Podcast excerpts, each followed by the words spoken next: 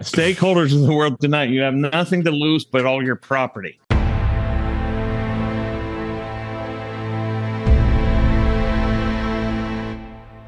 Welcome back to Mind Matters, everyone. I'm Harrison Koehli, joined as usual by Adam Daniels, and from a secret remote, remote location, Elan Martin. Today, we are pleased to have uh, back with us Michael Rectenwald to discuss his latest book. Here it is The Great Reset and the Struggle for Liberty Unraveling the Global Agenda. The book came out in January, I believe, just uh, just about a month ago. Michael? Right. And yeah, January 10th. So, yeah. January 10th. And I've got a review of it on uh, on my Substack. And I'll recommend in the in the review, I recommend that everyone buy it. So I'm just going to do that right away. So before you even listen to the interview, you can head over head over and buy the book. Michael, where where's the best place to purchase it, and where's the second best place to purchase it? Uh, the best place is directly from me on my website, michaelrectenwald.com, and I send out signed copies that way. Uh, the second best is Amazon. Uh, I'm kind of torn between the two because I like the Amazon ratings, but I also like the direct sales because I sign copies, send them out, ship them directly, and uh, you know we bypass the middleman. Sounds good. Well, welcome back first we had you on. I'm Thank guessing you. it was guessing it was about a year ago. But um, so you've been writing this book in the meantime. Um, tell us a bit about the last year for you, um, what you've been doing, and how this book came about. Yeah, well, um, so I, I had written a series of essays on on the Great Reset, and uh, I thought I had enough material, uh, and I wanted to go further into all kinds of elements of this that I didn't cover, that I hadn't covered to date, and so uh, I I went into uh, writing ketosis, if you will, uh, where I did nothing but write, and uh, I spent maybe twelve to fifteen hours a day writing, uh, and pumped it out in I'd say four to five months, and uh, it's pretty long book, three 365 pages. So I was pretty deep into it, and I'm never satisfied. I, I think there's a lot more I could have said, um, and uh, but I, I couldn't keep going forever, so I just cut it off where I was, and um, so th- then it's been a you know frankly it's been a lot of interviews uh, since uh, the book came out just a lot of interviews. And uh, and, and this one is my favorite. This honestly this is my favorite. Uh, these were a lot of radio things. And uh, you know which you can't really get things across in the radio. It's like a few minutes you know it's real tough to get into any depth on anything. And you just kind of hit the highlights and people want all the hysterical points. And uh, they just want to hear the whipped up frenzy uh, and uh, outrage uh, you know the outrage meter is on. So uh, you know and i tried to write the book and not, not in that way as uh, i think harrison can attest to that i I wanted it to be as analytical and measured as possible uh, and still ferret out the implications of what the project is. Mm-hmm. Yeah, that definitely comes across in the book. It's uh, I, I in in my review I put it something like uh, you know, it move, moves from the the realm of crazy person to you know a, a smart sophistication of conspiracy studies because it's uh, it, it's one of those one of those class like classic books. I mean, there are a lot of them um, where um, like what's his name, the guy that did the the Wall Street and the Bolshevik Revolution stuff. Like there are a lot of good uh, Sutton, Anthony yeah. Sutton. Like there are a lot of good yeah, books Sutton, that get yeah.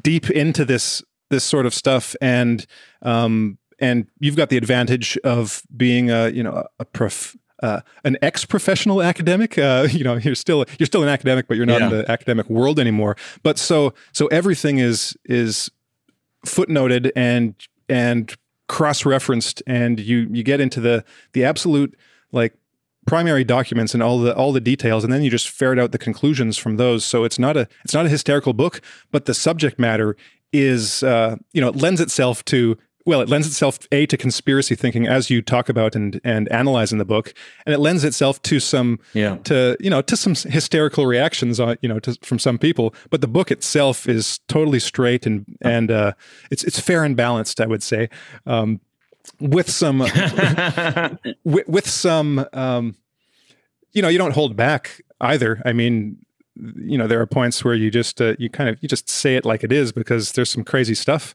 um, going yeah. some crazy stuff behind all of this. And maybe to get into that yeah. i'll just give a little summary of the book. So it's in um, how many parts is it? Yeah five parts. And the the first part's kind of like an introduction um, you know introduction to the great reset but then part one you deal all with the economics of it. Part two um, the pretty much like the, the history because there's a long history. And then getting into climate catastrophe climate catastrophism, the fourth industrial revolution, and transhumanism, um, and then conspiracy theory at the end. So, what I mean, I found each section to be just really interesting. I don't even I don't even know where I want to start. But well, maybe we can skip ahead to to part two because there's a history to this that I think a lot of people probably aren't aware of. When I hear about the Great Reset or I see it discussed, it's just the Great Reset. You don't really hear about the precursors to it, where it came from and, and what the WEF was doing for the past like uh, you know 50 years because it's been around since what 1971 1972 something around there? So yeah, 70, maybe 71 yeah. tell, tell us a little bit about the the history not only of the WEF but what it came out of. Like what are the kind of groups that uh, mm-hmm. that were precursors to what we see today? Yeah so um, you know I, I tried to get a handle on where did this WEF you know what what is their heritage? What what is their lineage? What's the ancestry for this organization? And uh, so it, it, it became pretty clear that they are uh, coming out of the roundtable movement um, which was uh, basically started uh, as the Rhodes Society uh, by Cecil Rhodes and then a number of roundtable groups evolved out of that roundtable movement. And uh, the basic premise of this roundtable movement at the outset was uh, effectively to spread British imperialism um, around the globe and uh, to spread a British viewpoint and culture uh, broadly around around the globe and to sort of bring the whole globe into an Anglophilic uh, valence, if you will. And um, but the so some of the first groups that came out of that movement were, of course, the uh, the uh, Chatham House group itself. Uh, that's the Royal Institute of International Affairs. Uh, I think it was founded in 1920, and then uh, the Council on Foreign Relations, which is the American counterpart of the of the prior, which was I think founded in 1921, and then um, and then uh, there's some other groups that came out of the same mold. Uh, that includes the Club of Rome. Uh, the Bilderberg Group actually precedes the Club of Rome. The, the Bilderberg Group, the Club of Rome, then finally the WEF is born and then uh, the Trilateral Commission. These are all cognate groups. They follow in the same line of ancestry. They share uh, a tremendous amount of membership and ideology. They share the same political outlook. Uh, they share this kind of new globalism, uh, which, you know, as I pointed out in the book, this British imperialist uh, uh, movement really morphed into a multilateral, multicultural uh, globalism. And uh, the WEF jumped on board of that, uh, changing its name to the World Economic Forum in 1985. It, it had been called the European Management Forum. Uh, and uh, in 1971, when that was founded, Schwab also wrote this book uh, called and uh, something like I can't remember exact title, management in uh, and mechanical engineering, corporate management, uh, mechanical engineering, or something to that effect. That book title keeps slipping my mind. But in that book, he introduced this idea of stakeholderism. Uh, and that becomes the premise for stakeholder capitalism, which is the uh, economic system that the uh, that the World Economic Forum has been pushing ever since. So really, um, the Great Reset goes all the way back uh, to the beginning of this multilateral, multicultural globalism, uh, which all of these Rhodes Roundtable groups aspire to and promote uh, and have promoted. So for for decades. So you could say the Great Reset starts in 1971, really. Uh, and uh, but even if you go further, you could say that this kind of globalism was uh, already afoot in the 1920s. Mm-hmm. Um, how, it just how would you categorize its, this? It's uh, how would you categorize this globalism or like or define it or give us examples so what is like so when you say globalism i mean it's a it's a word that a lot of people probably don't have a specific understanding of um, it's just you know for mm-hmm. a lot of mm-hmm. people it's just oh the evil globalists but what exactly is globalism like how did yeah. this how did and how did this yeah. differ maybe from the anglo anglophilia that were they were trying to promote in some of these groups beforehand yeah yeah, I would say that one thing is one way to think about this is distinguish between globalism and globalization. So globalization is merely just to spread uh, the benefits, I think, of free market enterprise around the world and to help have open and uh, trade, uh, fair, open and fair trade between various regions. But globalism is a centralized management of globalization. Uh, and uh, it, it, means to have a kind of executive committee running the globalized uh, economy. Uh, and uh, the the um, it's multicultural and multilateral, and that is they want to bring in all of these different regions and people from all these different regions, and um, and they don't want it. They want it to be multilateral, not having a national center uh, not being Amer- either American imperialism or British imperialism, because uh, they want this to be centralized, but also to include all the regions of the world in it uh, under a, a, new rubric that's not uh, British imperialism or American imperialism. Uh, so that's why it's kind of multilateral. Um, how else would I uh, cat- uh, classify it. It's it's a uh, it's it's a form of internationalism. Uh, you know, like socialism, Marxism aims to be an international system. This this aims to be an international system like that, uh, to include all the uh, all the workers of the world, but really all the all the all, all the uh, economic stakeholders uh, of the agents world. of the world, all the stakeholders, yeah, all the stakeholders, stakeholders of the world. stakeholders world. of the world unite. Yeah, stakeholders of the world tonight. You have nothing to lose but all your property. Uh, so, uh, and uh, so yeah, um, I, I, think does that answer your question on yeah. that front? Yeah, um, I think so. Um, and well, one of the things that, that, kind of relates to another the, of the words that popped out to me, and that's uh, and you hear it all the time is this global governance thing. And I think that that right. that phrase expresses this idea of this kind of centralized globalism, this central centralized but multilateral control. It's like so they basically fish people out from all these countries. It doesn't matter what country you're from. Um, you can be part of this uh, part of this group, part of this multilateral mm-hmm. front. And the one of the goals of this front, or one of their purposes, is uh, one of the things they do is global governance.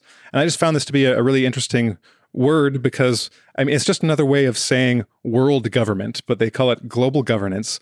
And yeah. so this is kind of an right. expression of this the direction that these things are going. It's it's how how do we all coordinate so that we we run the world together? And I just want you maybe comment on that that whole idea or what well, that actually means or where it goes. Yeah, because that's a no, that's a I think that's a good point, and I would like to get uh, Michael's opinion on it because, like you're like you're saying, it does kind of like it gives it a softer edge. You know, instead of saying this is a mm-hmm. one world government where we tell everyone what to do, it gives it a nice, like you know, fluffy, soft demeanor that makes it seem like no, mm-hmm. we're just all working together to try and make the world equitable for everyone everywhere. Um, so yeah, I would right. I would really like to get that uh, interpretation too, because yeah, yeah I mean. Uh, that, the other thing they do in terms of this is to include all of these people from various uh, regions and uh, backgrounds. Uh, they want to have all these different uh, stakeholders involved, all these different players. So they got they have like an exotic lineup of people in order to give the appearance that this is like uh, being directed for the benefit of all of these various peoples of the world. But really, it's still this kind of centralized executive management system. And um, so this is really a ruse on their part. And everything they say has to be decoded. Uh, global governance uh, uh, means that they're they're not necessarily like telling everyone what to do, but they they get the they get the instructions out to all the global partners who then execute these instructions. And so that, that's what the stakeholder capitalism does. Uh, it it is uh, a way of getting everybody on the same page. And ironically, the the last annual meeting they called it uh, the, the theme was uh, cooperation in a fragmented world. And uh, fragmentation is their enemy. And so we, we can think about what fragmentation must mean to them. What it means, I think, is uh, basically people doing things without uh, without falling under their direction, doing things independently. That's fragmentation. That's their they they despise fragmentation. In fact, they've written about Diversity. fragmentation in yeah, and yeah, they write about fragmentation. Well, frag- diversity is okay as long as it's all included. So uh, you have to have inclusion with diversity, which means a totalizing system in which everybody is a part.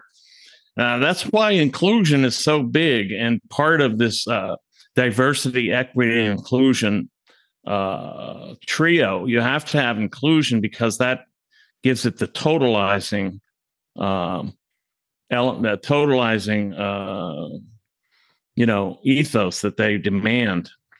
Uh, so yeah, equity and I mean, sorry, diversity and fragmentation. Fragmentation is just people doing things independently, uh, and uh, that's what they they don't they don't want. They don't want people doing, and so decentralization is another way to read fragmentation. They hate decentralization.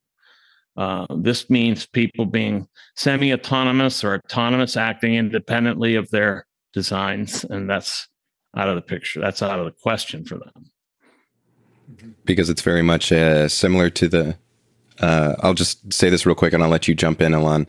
Uh, it's it's very much and and you even like tie it in uh, in the book where you know all of these things with the WEF it ties directly into like Marxist thinking or it directly parallels if not you know directly copies from um, Marxist thinking and, and socialist thinking where the only way it works is if it's all inclusive and everyone and nothing can be outside of it um, and that is right. uh, kind of you know it cannot work any other way unless everyone is willing unless everyone is willing to play the game or unless everyone does play the game that they're trying to make everyone play then it cannot work just period because any dissent or any differences of opinion and uh, difference of governance creates disharmony quote unquote uh, mm-hmm. from their perspective that um, yes and they use the phrase collective, collective, and collectivity, and collective uh, sharing, and world, you know, collective and cooperation, global cooperation, all the time.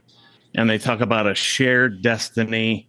Uh, everybody must be collectively involved in the same thing, and we must all have the same destiny. Uh, our destiny must be shared. Uh, this is these are watchwords for totalitarianism. I mean, it's that simple. Yeah. Go ahead, Alon. So, um, Michael, you you've had a, a, couple of successful, a few successful books prior to uh, this latest, The Great Reset. Um, Springtime for Snowflakes, uh, the Google Archipelago, and it seems to me that um, all of all of that research has been a, a kind of progression for you, culminating in this uh, this this grander um, view, this greater view of how it all fits in, and it does all fit in. And one of the points that you make in um, springtime for snowflakes in particular, uh, but you get into again in the Great Reset, I think, um, is is how big a part wokeness plays uh, yeah. in in the emotional and psychological manipulation of the masses. Uh, so that there's this kind of um, induced uh, guilt about being uh, privileged, and how because you were privileged for some time, now you have to kind of give up stuff because uh, otherwise you're a bad person, and um, and you're supposed to be okay with it. And and what's so interesting also is this uh, similar manipulation, as you mentioned, about um, you know the climate, the climate emergency, and how there is this induced, well, you know, hey people, you're you're fucking up the planet. So basically, you know, it's time for us to watch, you know, every bit of uh, carbon, you know, emissions that you're responsible for. Uh, you're, you're going to have a few less conveniences and and it's it, you you've messed things up so bad. We're trying to correct it but you've got to you've got to play along with us. Yeah. So i thought th- that these were you know you don't realize that it's a, a manipulation until you know someone uh well you do but i thought you you clarified those points and and how there's this incredible crossover uh in tactics among the you know in influencing the public uh, to go along with this. And I wonder if you could elaborate on some of that for us. Yeah, so I've always been dissatisfied with uh, explanations about wokeness and what it's uh, what it is for, what its function is. So I, I, always try to look at things in in terms of function, and uh, you know, uh, there's there's a lot of uh, hand wringing and you know dec- declamations about wokeness and all that but i, I thought uh, that kind of missed the point about what it's doing. And uh, and so uh, i thought you know there the, the function has to have to do with something about behavioral modification and uh, control. Uh, and so uh, i thought wokeness you know really represents a kind of uh, an ideological reset that has to happen in order for this great reset to take place. And so when we know that the goal of the great reset is effectively you own nothing and be happy, uh, what could wokeness be but a way of ideologically inducing you into acceptance of this state? And so, you know, all about uh, everything about wokeness is about it really doesn't do anything for the so called beleaguered or the disadvantaged or the uh, various uh, underdog identity groups that it claims to um, uh, champion. to me, it's always aimed at the majority and the majority uh, in terms of destroying their uh, viability in some way. Uh, so, yeah, it's a this whole idea of privilege really is a key. I think is a tip off to the idea that basically if if everything you have and your way of life your accomplishments even uh, your property your mobility your your your freedom of speech if all these things are a function of privilege then uh, they can be revoked and they should be revoked if, in fact, they're not you're not deserving of them. Uh, and so that that I think is what wokeness does. Wokeness serves that function, and uh, it, will work on a decent proportion of the population that way. Uh, and I think it is working that way on a decent proportion of the population. There'll be dissidents, of course, who do not buy it, and uh, but mm-hmm. it, it'll have a pretty broad effect. And I think uh, we're seeing that effect in people basically accepting the the curtailment of their rights and the curtailment of their lifestyles and their mobility and their speech rights and on and on and on. And and what's so interesting, as you point out, you know, you make these distinctions between uh, shareholder capitalism, uh, stakeholder capitalism, and you, you know, you mention um, socialism and communism, where at least uh, the people had the the false promise of living in a future utopia where everything yeah. would be wonderful for everyone. Here, shareholder uh, capitalism is no, it, it's going to be pretty bad for you, but you know you you know th- this is what you've you've earned as a as a person of privilege it's yeah. like it doesn't even promise anything um in, in the way that socialism and communism did it's like the worst of all worlds basically right. it's basically promising it, you it's amazing. what the socialists yeah. actually got yeah yeah yeah it's exactly it's uh it's actually more truthful in the sense that it, it doesn't uh, promise you this cornucopia uh, and freedom from necessity, uh, which Marxism promised, uh, effectively freedom from necessity. That was the main uh, selling point. Uh, and then, uh, you know, this shared cornucopia, it says you're going to be bereft of property. You're going to lose out. And this is something you need to accept. And this is all for the better. It's even for your own good. it's for your own good that you'll actually lose out uh, because you can't be trusted with these things. Uh, you can't be trusted with an automobile. You can't be trusted with fossil fuel use at all. You can't be trusted with spe- free speech. You can't be trusted with free mobility. Uh, you can't be trusted with these things, and uh, it's better for the our common collective well-being, our the collective good, that you mm. sacrifice, that you abdicate these things or otherwise we'll get them off of you some other way.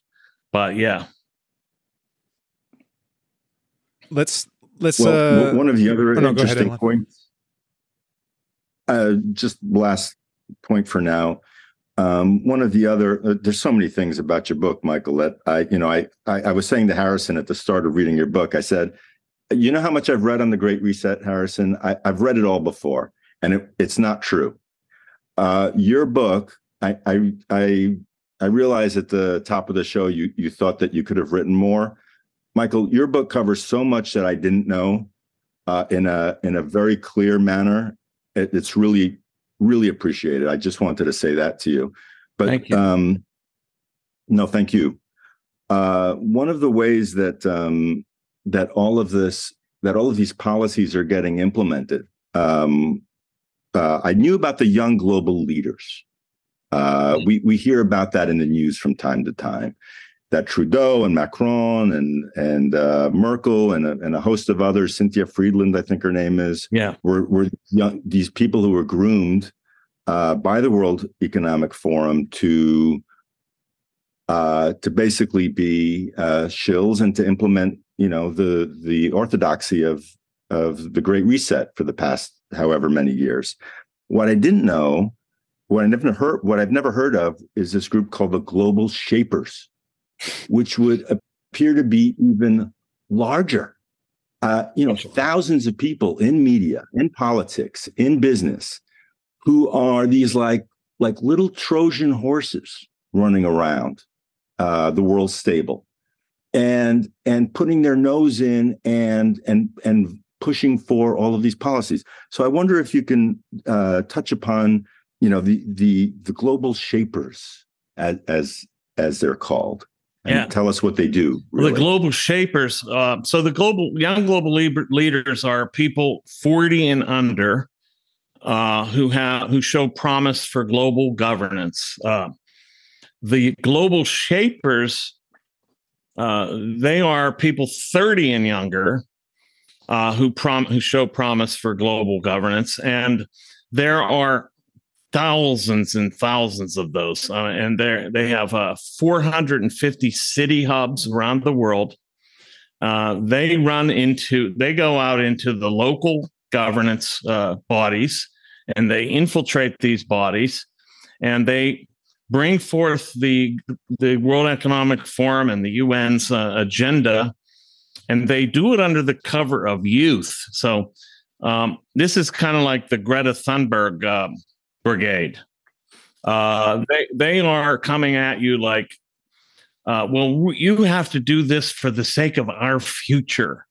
And uh, so they guilt trip you with their youth and this and this makes you have to obey them on the basis of well it's our future after all. You're the you're leaving us this legacy. We want you to leave us this legacy and likewise you have to behave in this way and so they use this cover of youth for this uh, totalitarian regime these are the little uh, brown shirts the little uh, actually closer to the maoist red guards uh, is really the analogy I would draw. They're like the, the, the Red Guards, who are these young people running around, uh, infiltrating state and local governments uh, all over the planet at 450 city hubs. I forget the total number of these uh, global uh, shapers, that, and their meetings are clandestine. You can't know what's going on in them unless you're invited. Uh, so this is semi-secret again. Um, and I believe they're being indoctrinated along the same lines into the climate catastrophism, into the population ethics, into the uh, uh, stakeholderism, uh, ESG, uh, and, and, let's not leave out uh, the the virus and vaccine response uh, to the pandemic scenarios that'll that have come up and that will continue. I'm afraid to rear their ugly heads. So they're being trained in response to respond in the same way that the glo- the young global leaders did to the pandemic, which was the mo- uh, to institute the most draconian lockdown and uh, social distancing and masking and uh, vaccine mandating uh, uh, of any uh, leaders on the planet. This has actually been studied, and I cite a study to that effect uh, that studied the effects of these young global leaders on the pandemic response. Well, these global shapers are being indoctrinated into the very same types of responses to all of these elements. And uh, they are using like this cover of youth as a way to bring this uh, all about. It's very scary. I think we want to see what these global shapers turn shapeshift into and what we, we should try to mark every last one of them and figure out where the hell they are. Uh, you know, we need some sort of a tracing chemical on them so we know where these people are at all times and what they're up to. Ankle that's right. Yeah, that's right.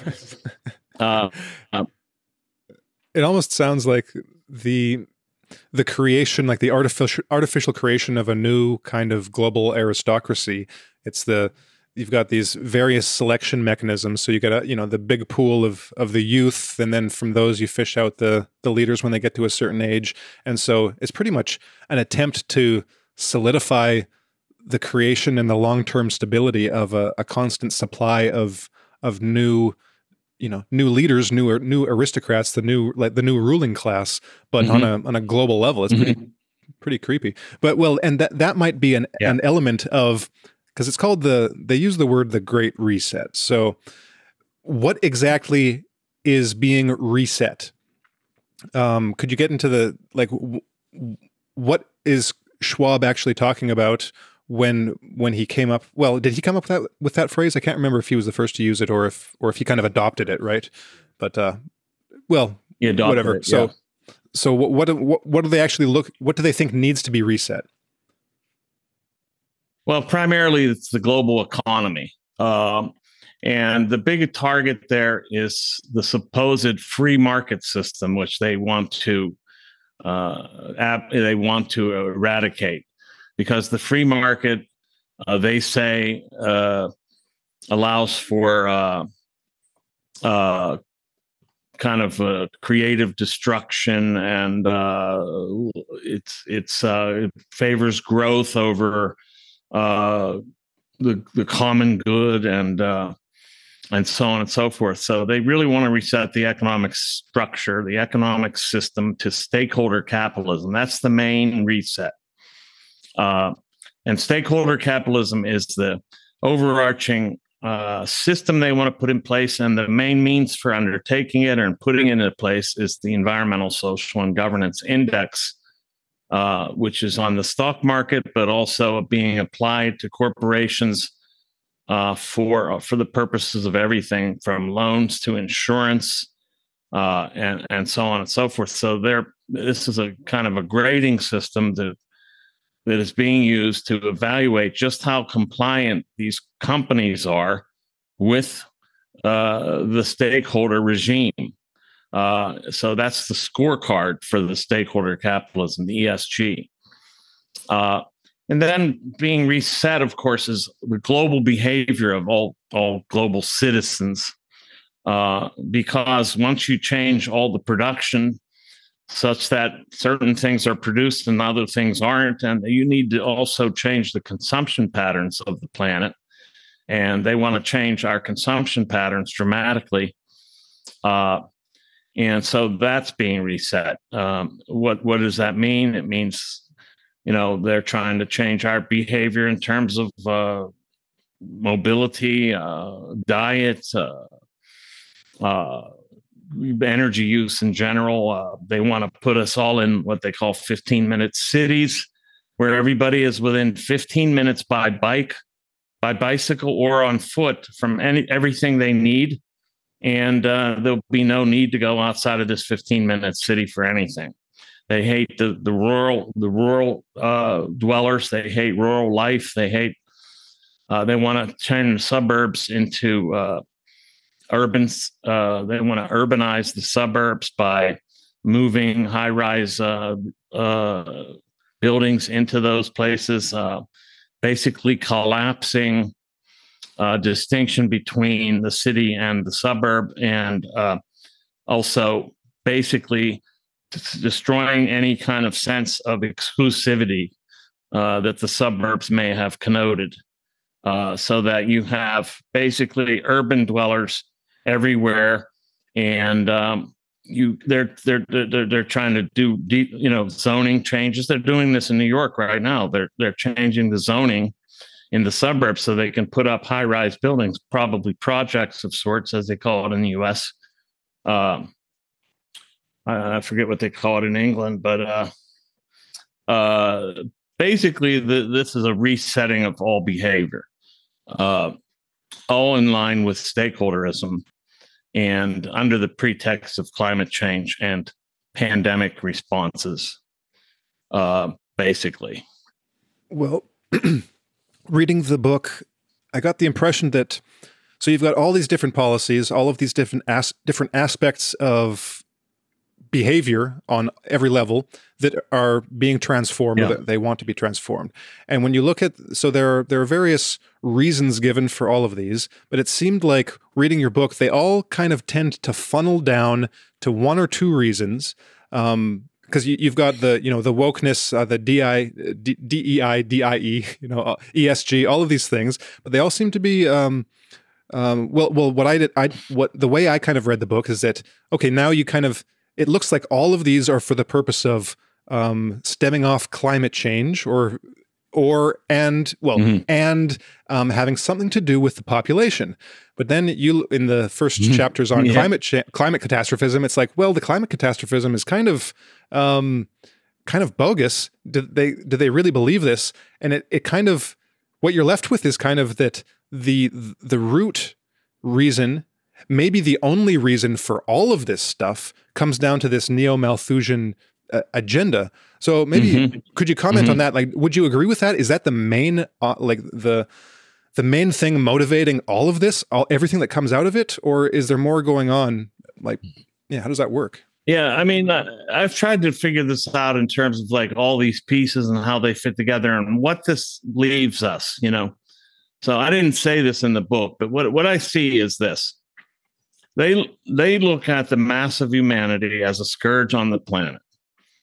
And they have an idea of their own sort of Eden, if you will. They are utopians, in effect, although for us it's a dystopia they have their own ideal of uh, a utopian ideal, and they see the masses as this threat. So they, look at it this way: they see themselves as trying to maintain a certain Edenic, uh, uh, paradisical uh, dwelling, and they look at us as encroaching on this and at all times threatening it.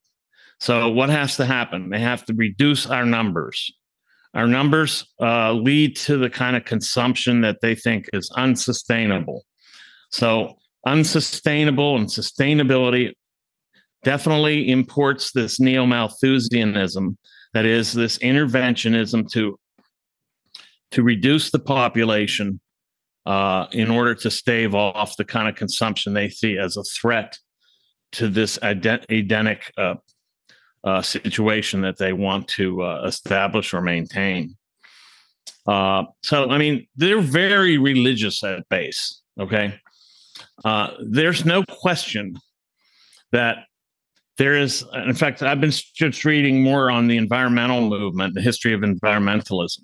And they come straight out and say, without an Eden and an original sin, we don't have anything. That's we need to have our own version of an Eden and an original sin. And so to get back to the kind of Eden that they want, they have to uh, have this myth, this kind of Eden myth, and they must have an original sin that takes place within this Eden.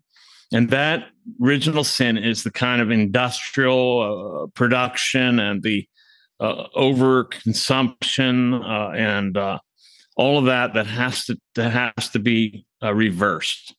Uh, so yeah, pop, it all hinges on population because uh, that the way they see the masses consumption as this major, uh, a real a major threat to, the to the way of life that they see uh, as as a desirable state, this kind of Eden uh, and uh, so people in their masses and their habits are the problem.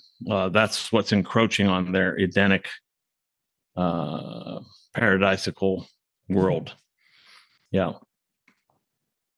One of the well, we've we've already kind of touched on this, but uh, I, while uh, a few minutes ago, while you were talking, uh, what, something came to mind, and that was uh, a tweet that Scott Adams made in the last month or so, and it was on the WEF. And he was kind of playing his usual role of um, annoying devil's advocate. And he said, "Well, what, what did the what has the yeah. WEF ever ever actually done? Like, what have they actually been effective at? You know, is it is it all hype? So, what exactly has been the effect of the, the WEF that that we can see in the world?"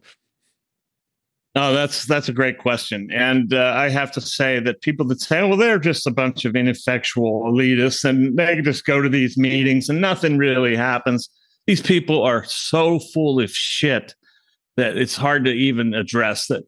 They have signed on over a thousand corporate partners to their agenda. These are the world's leading corporations. They have signed on the world's leading asset managers. They have signed on the world's leading banks both central and commercial banks are signed on to this agenda. They have infiltrated all of these organizations, have driven in their agenda through all of those companies, through all of those uh, banks, through all of those institutions. And they have this playbook is metastasizing and it's being executed by all these individual players, corporate, uh, institutional, uh, and and uh, financial, the whole financial system has been totally reorganized along these lines. Altogether, there's 4,100 asset managers that are signed on to the UN's principles for responsible investment, which are entirely along the lines of the ESG score and the stakeholder capitalism regime. So, what have they accomplished? They have uh, they have instituted a worldwide global system that is under completely underway, that's completely in action, and that is changing everything under our noses. Um, all without having really had to do anything in terms of legislation. They've bypassed legislative bodies. They've bypassed uh, in de- democratic processes. All of this has been done without a single shot being fired and even a law being altered. Well, it's very much they uh, the what is it the uh, Antonio Gramsci's cultural revolution um, type of thing, where yeah. in order to change the world, you have to change the culture. And somebody really smart figured out, oh, if you infiltrate the elites, you've got them. And so I think that that's yeah. kind of you know what you're what you're pointing out is that they they seized on this idea and capitalized on it and uh, ran with it to the extent that, like you say, they've now been able to infiltra- infiltrate dozens. They've penetrated all of our cabinets. They've penetrated all the cabinets. yeah. I mean, yeah, it's it's very much along the lines of uh, Gramsci's idea of cultural hegemony. First, first revolutionize the ideological apparatuses, uh, and then penetrate all of these institutions, and then they've gone even further uh, by penetrating the world's major corporations and banks and central banks, and uh, they've managed to uh, effect this complete uh, change in uh, cultural hegemony and ideological uh, disposition of all these organizations. Uh, and I would say that the elite are, I call them the subversive elites. These are the people that are undertaking it. Uh, this has been a movement of subversive elites. The so called long march through the institutions is really not some sort of grassroots movement from the bottom up it has not been that at all. It's actually been undertaken by elites themselves. And and what's so interesting also, uh, just to drill down a little bit into this idea of ESGs. Uh, for those who've never heard of it, environmental, social, and governance. So it's this kind of scorecard by right. which uh, a, a, corporation gets rated for its um, its gestures gestures towards diversity and wokeness and uh, and environmentalism and the extent to which you kind of tick off the boxes for being an ESG corporation is is like the extent to which you're part of the club and accepted by the um uh, the the kind of core uh, WEF you know, I, I guess uh, inner circle. Mm-hmm. You get the okay, basically. It is is what the implication is. And then you get invested in. But if you don't fall into these ESG parameters, you're pretty much on the outs. Is that is that yes. correct? That you know you're yes. kind of threatened with being uh, you know we won't work with you. You're not part oh, no, of no, the. No, you know you don't. It, it, it's blatant. Uh, it's blatant. They say this straight up, and they do it too. Larry Fink, uh, the uh, CEO of BlackRock Inc., which is the most powerful asset manager in the world, which also runs a computer program that is uh, leading all of the assets uh, and directing almost all investments worldwide. Aladdin, it's called. Uh, they are um, basically deciding winners and losers. This is a cartel scheme. It's a shared monopoly scheme. It drives out, it drives capital to the compliant, and it drives it away from the non-compliant, and starves them of capital investments. Larry Fink said this straight up. There's a tectonic shift uh, underway in capital investment. And if you don't meet the stakeholder bar or the ESG bar, you're out. Uh, Bank of America's uh, Brian Moynihan said the same thing. If you don't meet the stakeholder bar, you're not worthy of loans. Uh, yes, this is what it is. It's a, it's a. So people ask, why do these people accept all these infringements of their property rights in terms of determining what what they do with their own property? Because it's a cartel scheme. Uh, once it's a woke cartel, I call it once you accept it into this woke cartel, you get capital investments. You get to be a viable player. If you're not in the woke cartel, you get to be starved of capital. You get to be canceled, in effect. Mm. Wow. And there was another interesting thing, um, which might be a little bit of a digression, but it, it's a it's a point that you make very strongly, Michael, and that is that um, you know, a lot of these World Economic Forumites, these great resetters, are also uh, working for the UN, are mm-hmm. also working for the IMF, are also employed by the World Health Organization, mm-hmm. are also members the Council for Foreign Relations and the Bilderbergers and the Trilateral Commissions and the Club of Rome. And, you know, all of these secret societies. That Everyone that books about, Alex Jones has been talking about for years. All of these, the demons. yeah.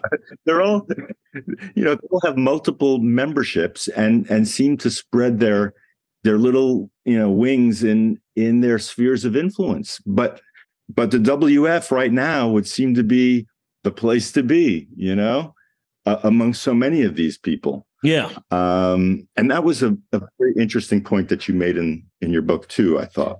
Yeah, the WEF is like the public face of globalism. Um, some of these other organizations have been more or less secret. They've operated under the Chatham House rule, which is a which is a um, vow of secrecy, uh, under which you could uh, you could you could say what was said at a meeting. You couldn't say who said it or where you heard it.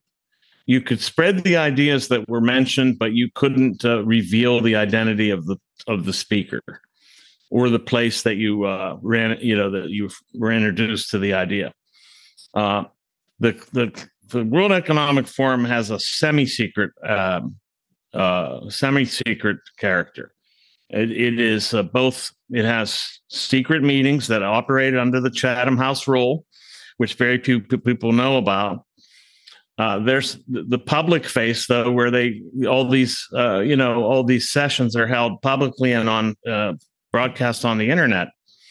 Um, but uh, there are these secret meetings underway as well.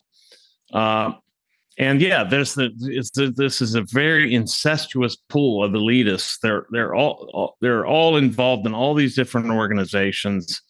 Uh, th- that's what proves to me that they are really cognate, uh, ancestrally uh, connected institutions.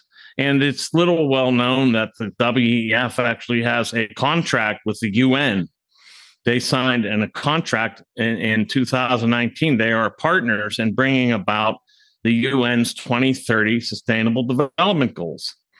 Uh, so that's one other way to understand the Great Reset is a uh, is a private, a public-private partnership uh, element of the Agenda 20 of the UN's Agenda 2030 Sustainable Development Goals. It is the public-private partnership uh, component of accelerating um, the uh, Agenda 2030. Well, speaking of Agenda they 2030, bring in all the corporate. Yeah, you've got a chapter yeah, where you go through corporate partners. Oh, yeah, sorry. You've got a chapter where you go through agenda. We got a delay for viewers and listeners. Yeah. You've got a chapter where you go through all of the um, all of the Agenda 2030 goals, and then you kind of um, decode the the double speak maybe as a way of summarizing that, maybe could could you give us a picture of what the world will look like in 2030 if all of those goals are met? Like so stripping away all of the all of the the doublespeak and the jargon, what would the world Yeah. What might the world look like if they actually get what they want? Uh, yeah, you're going to have uh, basically uh, the stakeholder model totally rolled out across the planet.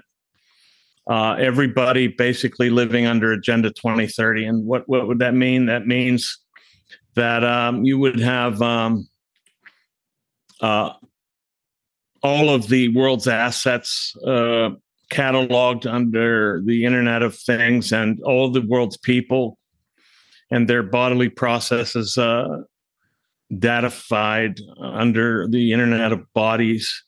Uh, you would have um, effectively uh, everybody uh, complying with uh, the climate change uh, catastrophist precepts, such that your your consumption of fossil fuels will be extremely limited. you will not be able to probably drive a car uh, uh, certainly not a fossil fuel, uh, uh, not a fossil fuel burning car. Uh, you will probably not have uh, much access to meat. you'll probably be not eating a lot of meat. You'll probably be eating other forms of protein, and this is not a joke. Maybe bugs, and also synthetic meats uh, there'll be uh, centralized government uh, control and stakeholder control uh, uh, using central banks uh, to basically redistribute wealth across the world. Um, there'll be centralized banks uh, controlling and centralized government and uh, stakeholder control of agriculture so that there'll be no use of nitrates in fertilizers, pesticides in farming, etc. Uh, they'll introduce uh, sustainable forms of protein, insects, and synthetic meats. Uh, there'll be uh, centralized uh, governmental and stakeholder uh, uh, healthcare. So, totally socialized healthcare worldwide if they have their way uh, with the WHO in charge of all uh, all, all uh, responses to health emergencies, and all of their whatever the WHO says will be effectively the law in in all the various regions and government countries of the world. Uh, you'll have um, centralized governmental control over education. Um, uh, probably uh, uh, the educational system will be completely collectivist in its uh, in, in, its outlook and ideological um, disposition. Um, you're probably going to have much more uh, control over reproduction. Uh, they're doing it through equity or gender equality, which really means basically women uh, in exclusively in careerist uh, orientations so that they don't reproduce. Uh, they're going to be uh, way more family planning and uh, encouragement of abortion and uh, euthanasia, probably also to reduce the population. We see this happening in Canada and it'll be spreading.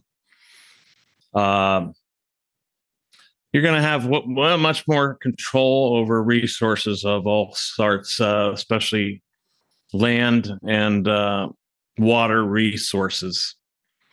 Uh, most likely, consolidation of farming in the hands of a few preferred producers, uh, and less fragmentation, which is their real enemy. Um, you know, basically the legislation will come so that fossil fuel based energy will be almost completely outlawed. Uh, and uh, that means uh, gas driven locomotion is over. Um, you know, in, individual foot uh, carbon footprint tracking is likely. Um,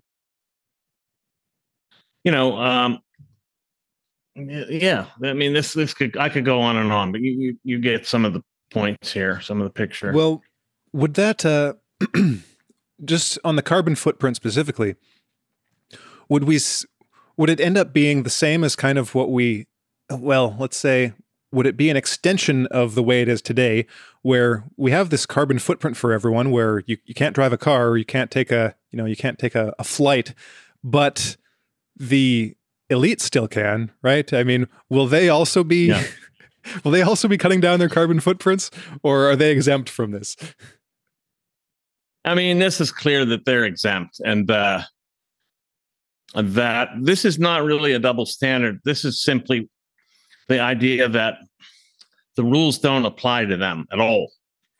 Um, they only apply to the hoi polloi, to the masses, because the masses are the very are the threatening menace that uh, that they point to. Um, they have to do what they have to do. Their business comes first because they're in the position of relegating all of these things and delegating all of this and controlling all of this. So they have to have them their mobility and their uh, their discretion uh, in all these uh, all these matters. Um, so no, it won't apply to them. Well, and that leads me to something else, um, because I think that there there are a lot of true believers in all of this who look at this and say, okay, well, this is just what we've got to do because um, things will be objectively better this way. But they for yeah. those people they haven't quite thought it through because this is essentially creating um, like the almost the epitome of a of a privileged elite class system. And in any elite class system there are the advantages to being part of that elite are so strong that that you will get people trying to enter that elite class purely for those advantages. So people will look at this right. and say, okay, well, the elite class, they don't have to they don't have to control their carbon out, you know, their carbon footprint. They can do all of these things that they want. They can eat meat. They can do all this. So you what what you get is this selection mechanism or this uh, this incentive structure that will attract the most the most ruthless and greedy people to become part of that new class structure. So you basically will attract the worst sort of people. This is kind of the the ponerology element where that the very mm-hmm. structure of it acts as a as a as a selection mechanism to to to fish out and bring in the kind of the, the same type of people that that uh, like the communist system brought into shape or brought into power in the 20th century.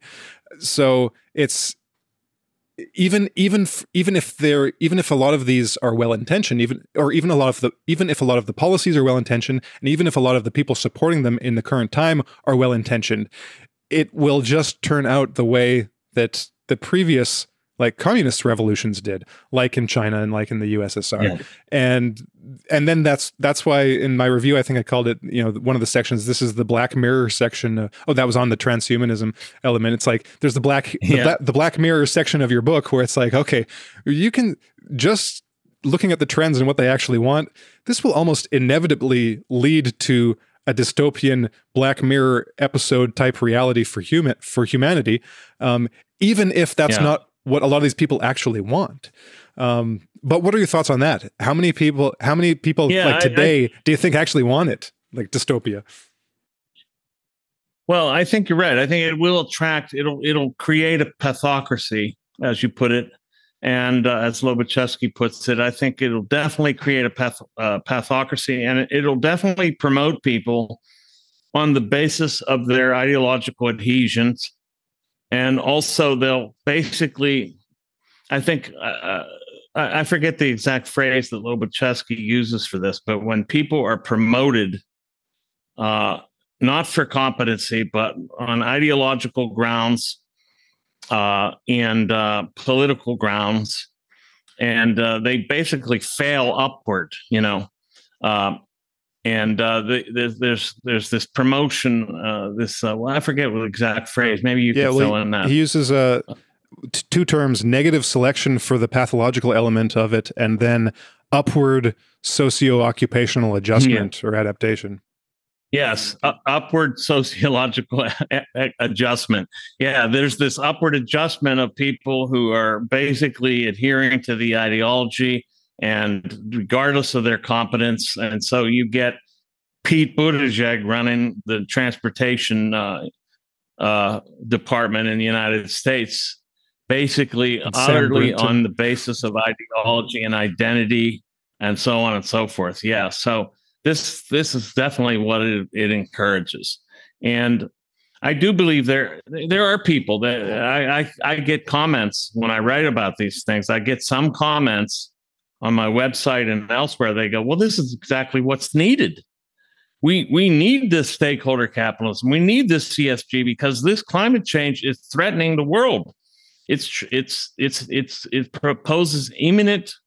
Uh, it's an imminent catastrophe um, so, I mean, there's nothing you could say to these people. This is why I took on the climate catastrophism and the climate science directly, because if you don't take it on directly, then this this lingers as a pretext for the kind of uh, system that they want to bring about, and it has to be addressed straight on. Um, and I think I did. Yeah, because then you'll get uh, if it's almost kind of a, a one a one issue voter type issue where okay if climate if climate catastrophism or if climate change or if global warming um, if those if that is the worst thing imaginable right the the extinction of the human race yeah. then then maybe yeah. we just have to have a, a, global totalitarian system if that's the only thing will, that will uh, you know that will stave it off they yes. never quite put it like that but that's the that's the logic to it yeah, if it's if it's if it's the imminent the catastrophe that they say it is, then you know maybe we should all be shackled. Maybe maybe we should all be handcuffed to our beds with our mouths uh, wired shut. Um, because I mean, whatever it takes to to uh, stave off this disaster, uh, maybe that's what's necessary. It's the same COVID COVIDian logic that we saw at play with reference to the so-called pandemic uh, whatever it takes to stave this thing off, uh, inclusive of losing all of our rights and property and businesses and and so on and so forth and health. Um, so yeah, I mean, there's little to be done about the useful idiots, um, but that's what they are. Uh, there's unfortunately a never-ending supply of useful idiots as I say, the, this is what I say about the left. The left eats its own, but not fast enough because they're mass producing idiots at too high of a rate. Uh, so that you know the self-eating element is not keeping up with the mass production of useful idiots unfortunately well speaking of things that speaking of things that can be done the last chapter of your book the great the great refusal. That's what you call it, right? The grand refusal. Grand, yeah, not great. Yeah, grand refusal. Yeah, because yeah, great would be too much. Yeah, no, no. well, as a as a preface to that, um, you've got a great chapter on the the Great Leap Backward.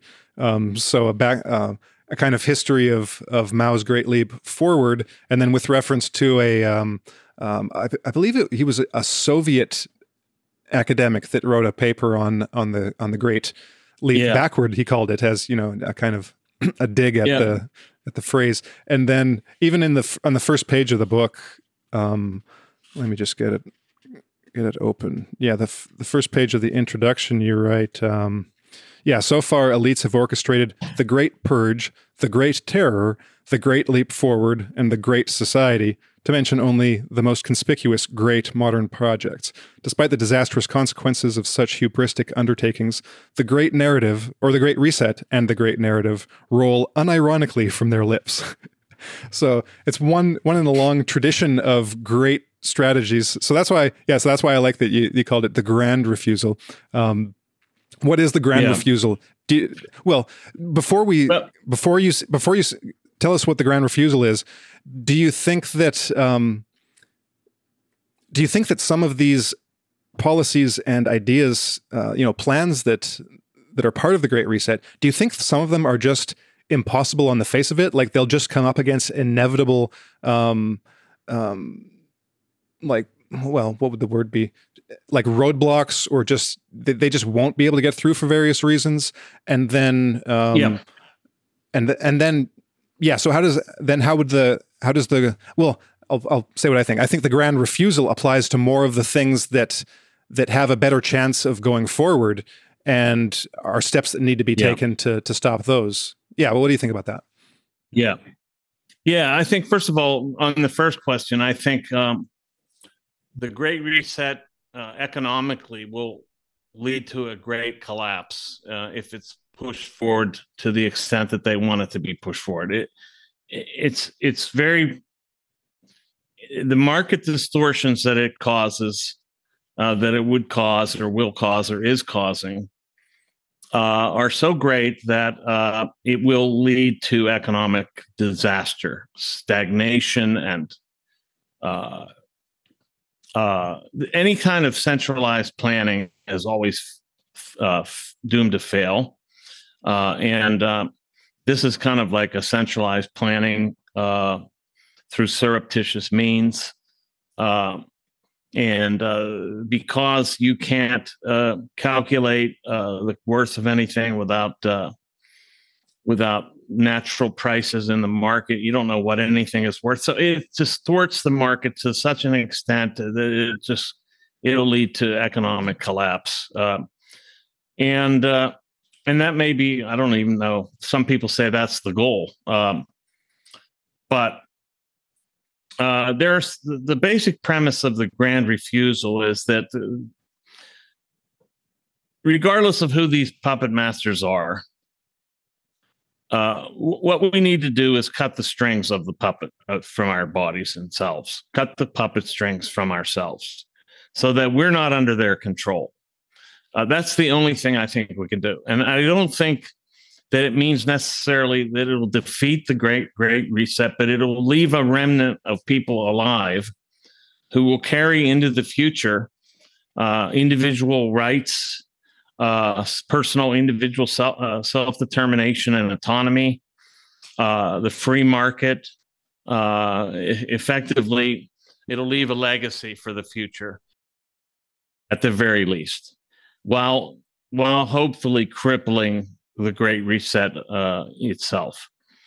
So there's there's nine points. Uh, they're very specific, and I don't know if we want to get into the specifics of it, but they have to do with refusing the technologies, refusing CBDCs, refusing the the Internet of Bodies, refusing the metaverse as proposed, uh, refusing um, the inter, uh, the um, transhumanist technologies like brain cloud interfaces and Neuralink, for that matter, uh, so that they don't have these surveillance technologies in and on our bodies as desired uh, through the fourth industrial revolution.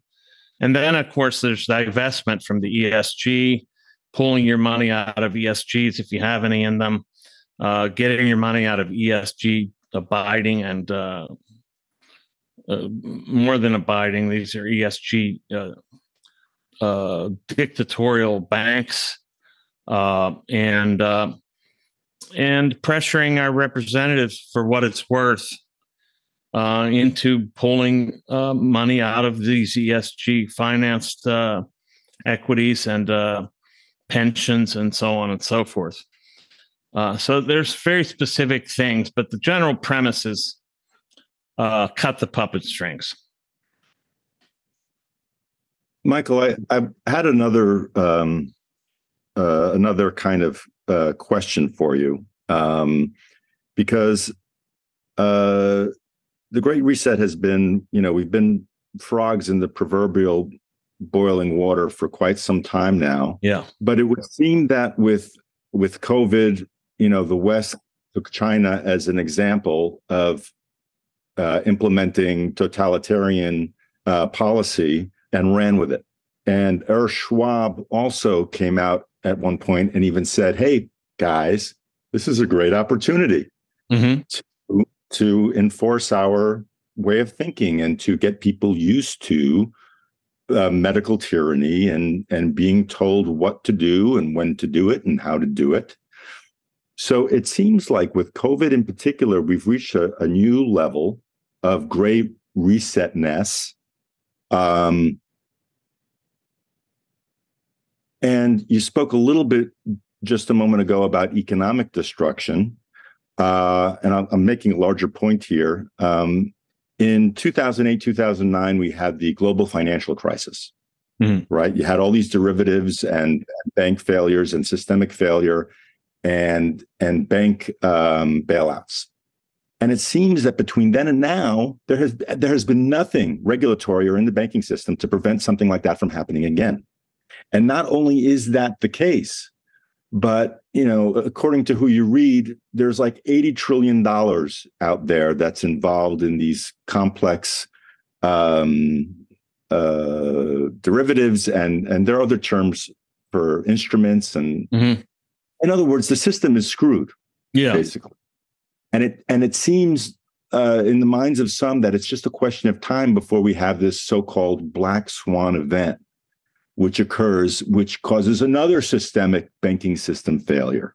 Mm-hmm. So, so I'm I'm like hearing this, and I'm wondering, hey, is this going to be the is this going to be the new opportunity for the World Economic Forum when that happens to close all the banks one day and open open them up on Monday and and and say, "Hey, folks, we've got a solution."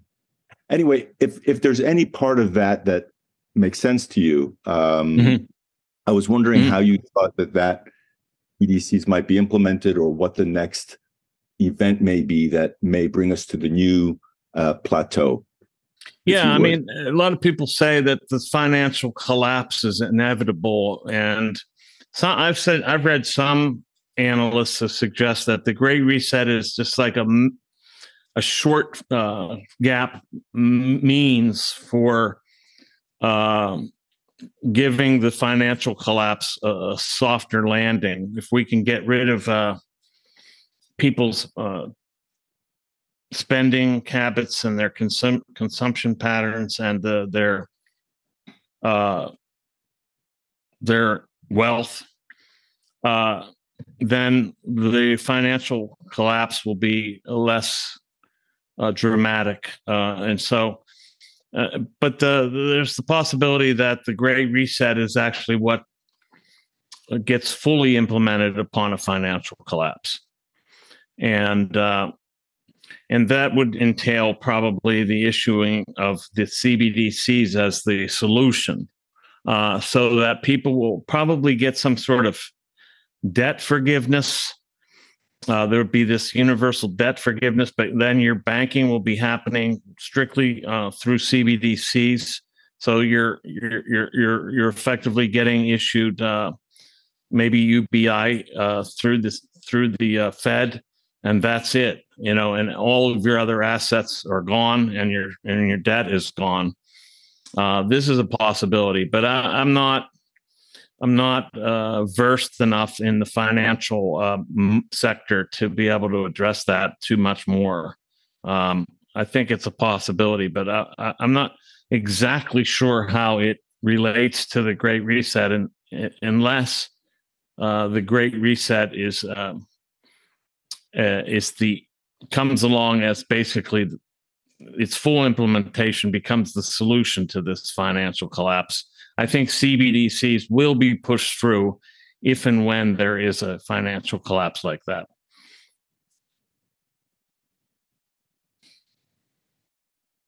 So um, th- this is uh, again going in a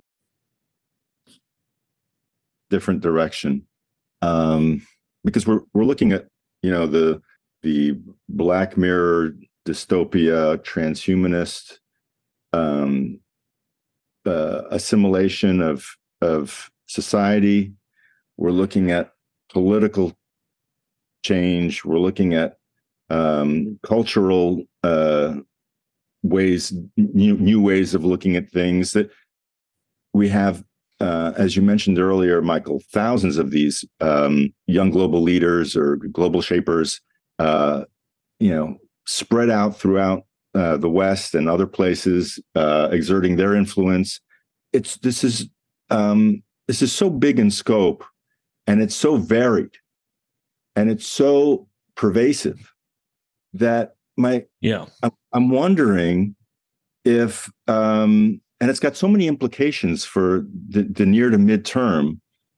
Have you ever wondered like what the uh the metaphysical uh if that's a good word, the metaphysical underpinnings of such a massive um uh force for for the for the worse Yeah. is incurring upon humanity. Well, Yeah. what does it mean? I mean, I, I do have uh, my own view on that, on what the metaphysics of all this are, and I, I I've refrained from going that in that direction. Although I was encouraged by a number of people to to take it on from that perspective, and so, but this is my now this is my uh, faith uh, commitment to uh, coming forth here. As I've said before on your show, I am a Christian, and I believe that this is evil. Uh, this is unmitigated evil. Uh, these people are effectively antichrist. Um, that is, this is antichrist material. That they aren't the antichrist. There's numbers of antichrist uh, players and elements, and that's honestly what I do believe. Um, I think it is. Um, this is uh, this is um, epic apocal and uh, apoc- apocalyptic in in scope. Yeah. um, if you do believe in God uh, or some higher power, and you've uh, and and one has done enough reading and thinking on what the implications of of all of these changes are and how profound they are, it it it seems kind of difficult not to ascribe some kind of uh, spiritual value uh, to it, and and in very much the terms that you uh, you you put on them. So that's all I wanted to say. Cool. Yeah. Yeah, I same here. Um, the way I kind of see it, which is something I've talked, I've written about on on my Substack, is is uh, there are kind of two visions for the future, broadly speaking, and I kind of think of them as kind of like metaphysical attractors. You know, like a, uh, like a, a non-physical thing that brings things into shape. You know, that brings form to things. And so you've got this idea of basically a, a world where things can go pretty well, where um, where people are kind of happy, and maybe maybe not a utopia, but things work pretty well. And then you've got this vision of you know the, things in their worst form possible, and the Great Reset seems like one of these one of these uh, means by which to bring about the the worst thing possible. So, um, which is kind of like yeah, Antichrist in my in my book. So, but it, Yeah. Michael, was there anything else? Uh, anything else you wanted to touch on um, before we close, or is that a good place to end it? Uh, I think that was a great discussion. I appreciate all the questions, and uh, you know, we I think we plumbed some good depths there. But I, I, you know, I'll just I'll say this: I'm a better writer than I am a speaker. so you got to read the book to really get the gist. I just can't command language like with verbal oral presentation like I feel like I'm able to with writing. So I'm a writer, and uh, that's my ba- my main gift, I think. All right. Well, we've got links to Michael's website where you can buy the book in the description, and we'll we'll give a link to your your uh, Twitter as well. You've got a yeah, you're back on Twitter. You were- you were banned for a while, weren't you? I'm, I'm banned. Period. Uh, this is me Oh. inhabiting someone else's Twitter account. I'm basically the ghost in the machine over there.